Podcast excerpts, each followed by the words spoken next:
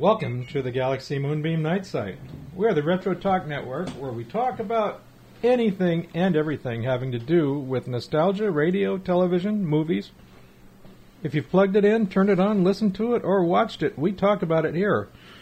I'm your co-host Mike, And I'm your co-host Smitty. We're very happy to have you with us oh, to another uh, half hour or so of fun and merriment. And uh, we want to begin first of all by giving you some information about where you can contact us via email or via our website. And Mike, do we have that information handy we can pass on to everybody? Yeah, we sure do, Smitty. It's Galaxy Moonbeam Night Site at gmail.com. Galaxy Moonbeam Night Site at gmail.com.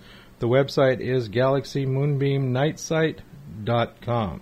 And we would like all of you to drop us a line, tell us what you would like us to talk about, if there's any subjects that you would like us to discuss. If you have any questions, present them via email. Look at our website, and we have some interesting pictures. We do update the website frequently and have some interesting pictures of people from the radio and TV days, and also uh, some pictures of some nice radios and televisions that we put that we'll be putting up there from time to time. So we definitely want to hear from you. Well, today's show is going to be another great one, and we're going to start off with something really special. We have someone who is going to be a regular contributor to the Galaxy Moonbeam Night Site. Anybody who has listened to San Diego radio for the past 35 years or so has, at one time or another, heard Ian Rose on the radio. Ian has done a number of radio programs in San Diego. He's done a lot of traffic reporting.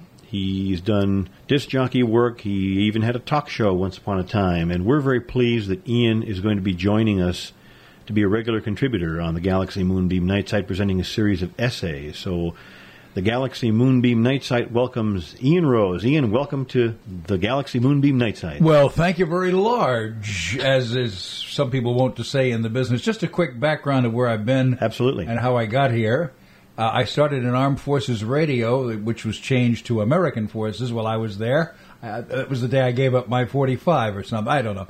Anyway, that was in uh, Frankfurt, West Germany, back in the days when Germany was divided, which it no longer is. It's one Germany, one people, one Europe, one world, etc., etc. Anyway, I've worked in several places in California, including uh, Fresno, and then on the Central Coast there in Santa Maria, named after one of Columbus's ships. Mm-hmm. That's right. You, know, you knew that. I do that. See, I, I, was, do I was testing you already. All right, okay. Worked my way down the coast. I knew San Diego was my destiny. Finally got here in the mid 70s, North County first, and then the city proper, and then the various things, you know, a disc jockey, news, traffic, etc., etc., etc. What what uh, what initially brought you to San Diego, Ian? San Diego did. It did, I, mean, okay. I, mean, I, I was looking over California, and I thought, hmm, I kind of like this one. I'll tell you the reason why I choose this over at Los Angeles. More comfortable. You ever get up to L.A., you kind of, you know, the nerves start rattling. Exactly. And, the traffic drives you crazy. That that and yeah, that and the and the I guess the occasional earthquakes and the other fun stuff that's going on. Should we up mention the rest of the things too, or the people? there. Uh, that may depress everybody. I Yeah, think let's forget just- about Talk about the weather. Everybody else does. Okay, uh, well, and Ian's done that too, so I'm sure he'd be comfortable doing that. I hate it when people describe our weather as gorgeous in San Diego. Ever hear the people down here? oh, absolutely. No, little girls are gorgeous, women are gorgeous, weather is not gorgeous. weather is weather, and sometimes it's nice and sometimes it isn't. Whether it is or whether it isn't. well, as I had mentioned earlier, Ian is going to be a regular contributor to our show, and he's going to be having a series of essays that he is going to be sharing with us. And today we're going to have a couple of his essays, and the first one here he's going to deliver to us now. So. This has to do with Captain Video answering Ian's question, son. On radio, he appeared as the Green Hornet. Now, you probably remember him better as the title character in Captain Video and his Video Rangers on the Dumont Network. Al Hodge is the name we're talking about. Later that decade, the 1950s, he hosted a local show on a New York TV station. Now, here in this show, he presented episodes of the Flash Gordon serials. Now, specifically, the Flash Gordon serials themselves were done back in the 30s, and Buster Crabbe, who was Flash Gordon in those serials earlier in that 1950s decade, also did the same kind of thing on another station. Now back to Al Hodge. His style was it was Al Hodge, the Flash Gordon serials, and he had a segment where he answered space type questions from viewers by postcard. I sent him in my postcard with a question on that I, I didn't believe anyone else had asked, and the question: How much would you weigh on the sun? I don't remember the specific answer, but it would be many times more than you would weigh here on terra firma, planet Earth. There were no prizes, there were no giveaways, there were no discounts for those whose postcards were read. Just the thrill of having your name announced on TV by Al Hodge, Captain Video. I was so excited, I called a friend. He'd heard the broadcast, but he didn't care. I guess he would have if it had been his name. Anyway, there's one obvious conclusion to how much you would weigh on the sun, of course. The, the fact is, you'd be burned to a crisp, or worse, long before you ever got there. I'm Ian Rose. Very good, Ian. Thank you. Green Hornet on radio. That would make a great segue for my follow up from the last show about Surfside 6. Yes.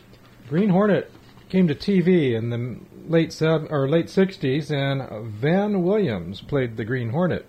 Van Williams also played the starring role as Ken Madison in Surfside 6.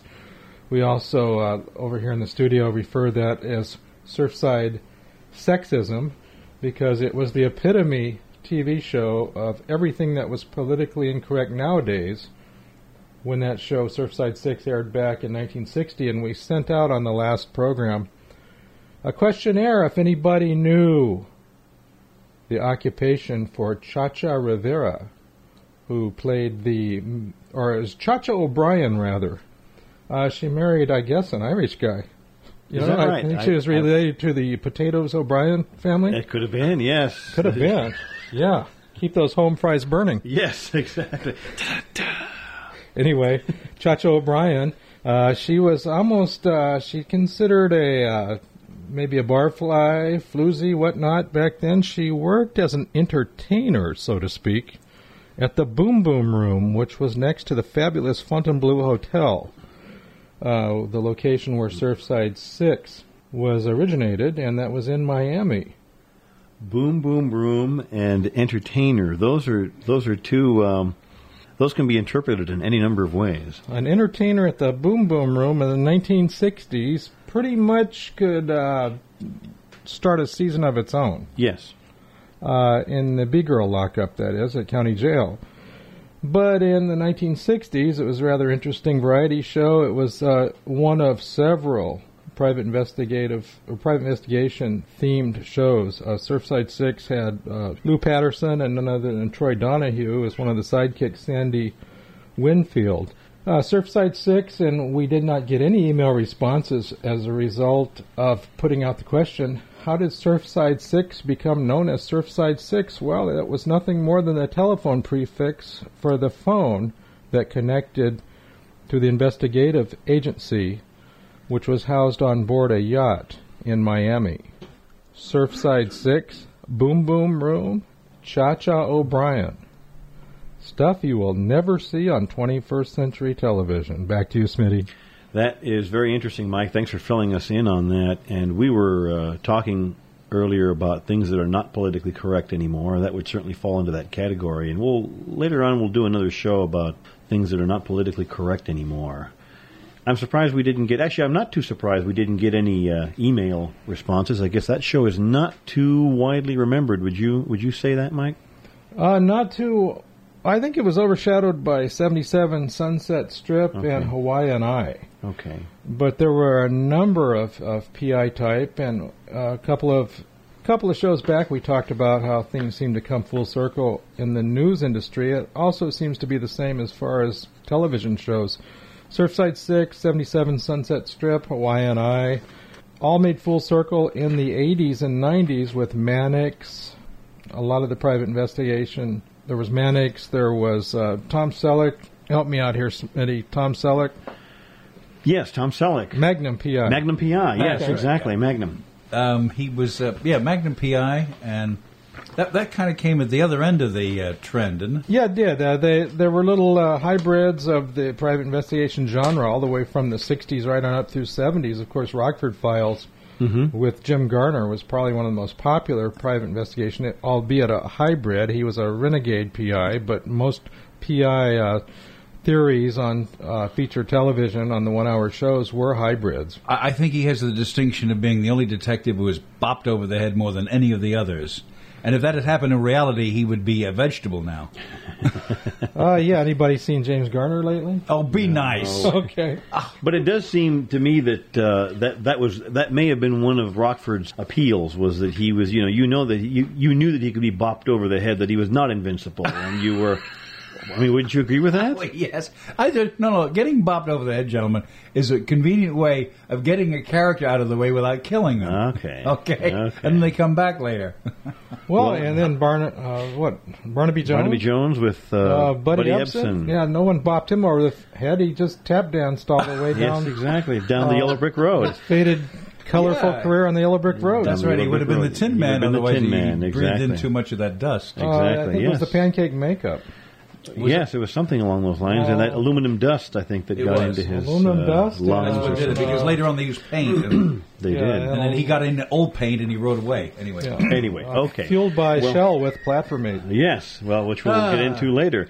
Anyway, let's get into a little bit of a, of a technical talk. We got an email from uh, a person in uh, Boulder, Colorado, who was asking about antennas for these old radios. And of course, we were we've been talking about the old radios off and on, and thought we'd just spend a few minutes talking about radio antennas. And when I fix old radios for people, they oftentimes they will ask me, "Well, does what kind of an antenna should I put on this radio? Does this radio need an, an antenna?" And let's talk about that for just a few minutes.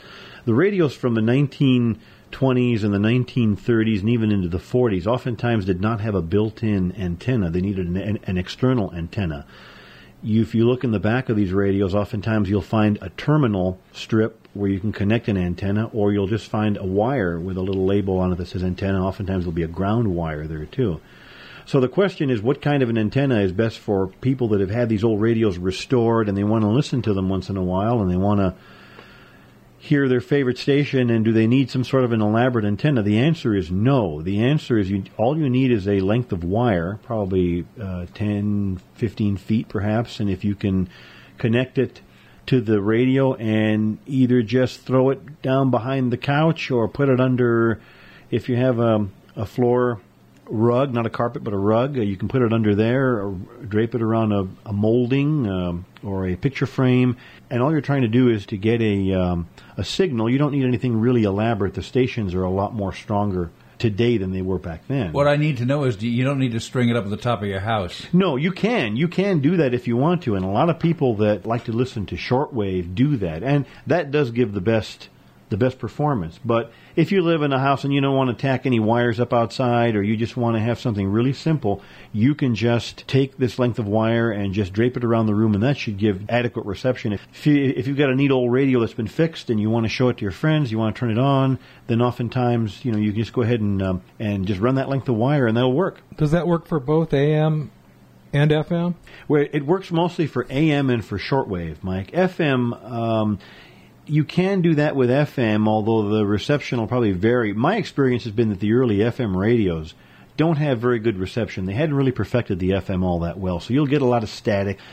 And a wire like that will work for FM, but it works best for AM. And if you want to do some serious shortwave listening, like what Ian had just mentioned, you can run a wire outside, and that would that under any circumstances would give you the best reception. So the answer to our friend who wrote us, and we thank you for writing us via our email. And uh, also for anybody else who's, who's interested, is it doesn't require a whole lot of work. You can take and string a wire uh, inside your house. If you want to string one outside, you can do that too. In fact, some places like Radio Shack, as of a few years ago, were still carrying these little kits to put together a uh, an antenna for shortwave listening. So you can check that out. If you need any more information, you can certainly drop us an email, and we'll be very happy to give you any more information, any help that we can. Great. We also got Eric from Savannah, Georgia, who emailed in mentioning that it's a great idea to always keep a small AM FM transistor radio in case of an emergency. And I thought that through, and that made very good sense because most of my radio listening now is done through the internet connections. Mm-hmm. And I also uh, I get some downloadable signals and music and some of the talk shows on my iPhone. But I was wondering if there were, was a disaster, an earthquake or something, and the uh, the iPhone ran out of battery power and there was no way to recharge it. And of course, the computer went down. There'd be other, really no other means other than go out and sit in the car to get any type of communication. So, would you recommend that? Oh, absolutely. Yeah, in fact, I think a lot of the emergency services like the Red Cross and uh, some of the other ones that we're familiar with do recommend that people have a, a battery operated radio and spare batteries too, because in the event of uh, an extended emergency, uh, you might be required to listen to that radio for several days. Of course, none of us are hoping for any of that, but it's best to be prepared, have extra batteries, have a radio, because yes, and, and that's very true, Mike, that we also need to remember that in, in the event of an emergency, we could lose our cell phone service, we could lose our internet, we could, and our only communication, and we could even lose television. The one communication that always has gotten through in times of disaster is radio, and we each, all of us, should have at least one battery operated radio with good batteries in it and spare batteries so that we can get any emergency information or any news that we need to get in times of emergency. So, would you agree broadcast waves are here to stay? I would say so. Yes, absolutely, absolutely, especially AM. What do you um, think, Ian? I hope they are because it will provide employment for people like me. Oh yeah, yeah. Well, See, I'm always thinking of myself. I'm a selfish pig. Well, and a lot of our listeners. It's okay, we like you anyway. A lot of our listeners don't realize too that Ian Rose was the science teacher for the science fair that helped uh, Abraham Lincoln win the prize for the crystal radio set. How did you know that? and he got that prize mailed to him at his Gettysburg Address. That's oh, right. Boo. Anyway, at the school he walked four out, four miles to every day, both ways uphill. Uphill. Mm. That's right. Oh. Okay, well, uh, anyway, moving right along, I think. Uh, quickly moving right okay, along. Quickly moving right along. We have a retro commercial that we would like to do, as we do in each and every show. And this is something from the past that perhaps you'll get a kick out of. And let's go ahead and listen to that, and we'll be right back with you on the Galaxy Moonbeam Night Site. It's here, it's here, the newest of the new ones. So come and see the Camaro. It's got a price that's nice for everyone. So come and see the Camaro. There's wide, wide stance for great stability. So come and try Chevrolet's Camaro. For big car power with agility. You got to try Chevrolet's Camaro. Command performance in a right now machine. It's the newest thing to make the 67 seem So come and see the Chevrolet Camaro. It's terrific, the Chevrolet way.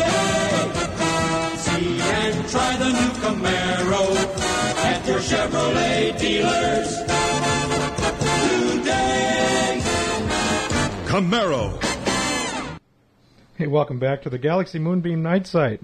We are the Retro Talk Network where we talk about anything and everything having to do with nostalgia, radio, television, movies if you plugged it in, turned it on, listened to it, or watched it, we talk about it here. I'm Mike. I'm Smitty. And I'm Ian Rose. That was a neat commercial, wasn't that, for the Camaro? Yeah, I had one of those. Did you? Yeah, I did. Uh, most of the serial numbers match too. Well, that's good. I uh, my next door neighbor used to have a '67 Camaro that my dear late neighbor used to have one, and that was a neat little car, and they were extremely popular they were popular, and I'll tell you what, if you had a Mustang and the guy down the street pulled up one night in a brand new Camaro, you wanted to take that Mustang and drive it off a cliff mm. because the Camaro was the next best thing. Sure, sure. Well, we want to hear from you folks that are out there listening to us. If you have anything that you would like us to talk about or any comments, questions, suggestions, criticisms, you can present them to us at our email. Our email address is Galaxy Moonbeam Nightsite, that's N-I-G-H-T-S-I-T-E, at gmail.com. If you would like to visit our website, it is galaxymoonbeamnightsite.com. And if you go to our website, there's a link there to send us an email. So we would definitely like to hear from you any questions or anything that you would like to share with us, if you have any pictures of any of your neat collectibles, we're always looking for things to share. Send us a snapshot of your favorite uh, radio, TV, or anything from the earlier years, and we'll put it on there and share it with the rest of the world. And if you have something you're not sure what you have or what it's worth or what it was or what it could be as far as the world of collecting, send us a picture over and we'll send it out on our website or we might be able to identify it here in our studio. And conversely, if you see anything interesting that we've posted up there that you can shed any light on, by all means, drop us a note and give us a hand because we have people sending us stuff uh, looking for a hand IDing thing. So we'll definitely look forward to hearing from you. And if you have a website that offers old radio, old TV shows, whatnot, for our website, and you would like to advertise and in return advertise us as we grow, we'd love to hear from you because uh, we've got some great ideas for the upcoming months. A lot of neat ideas, and we'll depend upon you to kind of tell us what you'd like to hear about. So we'll look forward to hearing from you. We really like to do parts about how things have come full circle. We talked a few episodes back about news and what's my line and how talk uh, TV shows, panel shows, and newscasts have come full circle. You know, I've been looking at. In fact, I've spent way more time than I should be spending watching YouTube. A lot of these videos and everything from news to to frat tricks from uh, college guys and just stuff that you never thought you would see in reality, but it's there just for the log on on YouTube. And you know, YouTube's out there. Everyone can be their own newscaster now. Everyone can be their reporter. But YouTube is not so new, not so unique. You know, uh, Smitty back in 1958, there was a show that only ran for two seasons, and it was a series called Man with a Camera. Mm-hmm. And the star uh, was a guy, Mike Kovac, played by someone you will know in movie and TV history. Do you know Ian? I do know. Who? Charles Bronson. Mike Kovac, Charles Bronson. Wow. Way to go. I knew you would know that one. But uh, going back to YouTube, you know, during World War II, Mike Kovac had been a combat photographer, and that was the premise of the show. Now he was making his living as a freelance professional lensman. At times it seemed as if he were still in combat. Mike took assignments from newspapers, insurance companies, the police, private individuals, and anyone else who wanted a filmed record of an event. 1958 through 1960, Charles Bronson as Mike Kovac. 50 years ago, man with a camera is now teenager with a YouTube account. That's it. It's come. It's come. It's Full come circle. full circle Once Thanks- again. Once again. Thanks for sharing that with us, Mike. And again, Ian Rose is with us, and uh, he's going to share another one of his essays with us. He's going to talk to us about disc-like objects flying at various locations in New York City.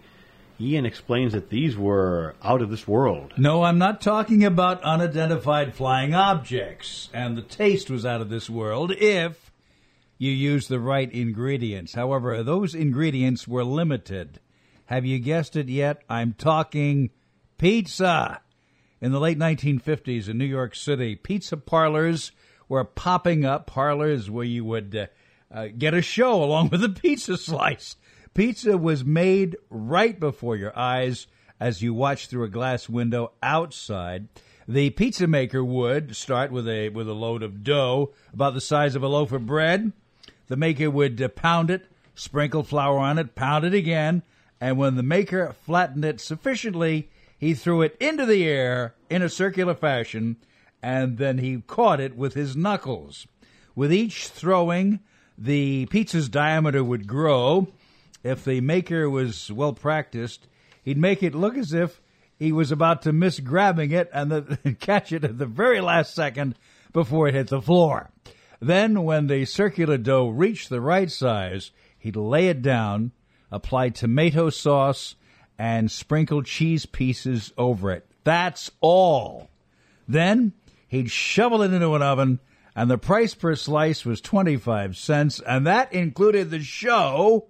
Today you can get pizza at various locations, including the frozen food case, with more than just tomato sauce and cheese, but today there's no more show. Oh, I'm Ian Rose. Thank you, Ian. Just listening to that is making me hungry for pizza. Wow, I wish Domino's would get somebody out there to watch some of these archives and give us something better as far as selling us pizzas. That would be fun. And it's interesting how it was only it was simple. It was just cheese and tomato sauce, nothing else. I guess the simpler things are oftentimes better. That also included the sweat of the maker, but I didn't want to mention that. Oh really. well, just as well. well, thank you, Ian, for that fun food memory. And as we mentioned, uh, Ian's going to be with us on all of our upcoming shows, sharing memories of the past, and uh, he's got a very good repertoire of topics that he's going to be sharing with us, and we look forward to that. We would like to remind you that we want to hear from you. And Mike, we have uh, an email address and a website that we'll pitch one more time to our friends out there and let them uh, hopefully drop us a note. Well, sure. We hope to hear from you by email. Galaxy Moonbeam Nightsite at gmail.com. Galaxy Moonbeam Nightsite, that's S I T E, at gmail.com. Very good. And if you would like to write us uh, with any kind of a topic uh, that you would like us to discuss, by all means do that. And I'm going to run up to the attic and see if you've got one of those color TV antennas you talked about on the last episode hiding up there and uh, let's find out what it's worth. I wish I did, and, and if it is, it's probably in good shape. At least it's not outside. Or uh, maybe there'll be a nice pair of rabbit ears up there for you. Oh, I suspect a new episode of Twilight Zone. Yes. We'll have to go up there and see what other goodies are hiding up there in the attic and bring them down for next time. Absolutely. In the meantime, In the meantime, I think that pretty much puts the ribbon on our show for this week. I think it does. We remind you that uh, we do update our shows uh, just about every week, Mike. Is that how we're doing it now? Uh, about every week, yes. Uh, going to podcasts, we may get some older shows that we pop in there when we have a slow week, but uh, in time you'll get everything that we've been talking about and then some. And we've got uh, myself, Mike, and of course Smitty, and uh, Chef Boyar A D I O. Ian Rose, who's going who's going to bring a lot of excitement to an otherwise very exciting show. Yes, absolutely. We're we're thrilled to have Ian with us, and it's going to be fun and merriment every time we do this show. Well, thank you very large, if I may say so myself, and I just did. And you just did. Well, folks, we'll join you again next time, and until then, I'm Smitty, And I'm Mike And I'm Ian. And we'll catch you next time. on Galaxy Moonbeam Night Site.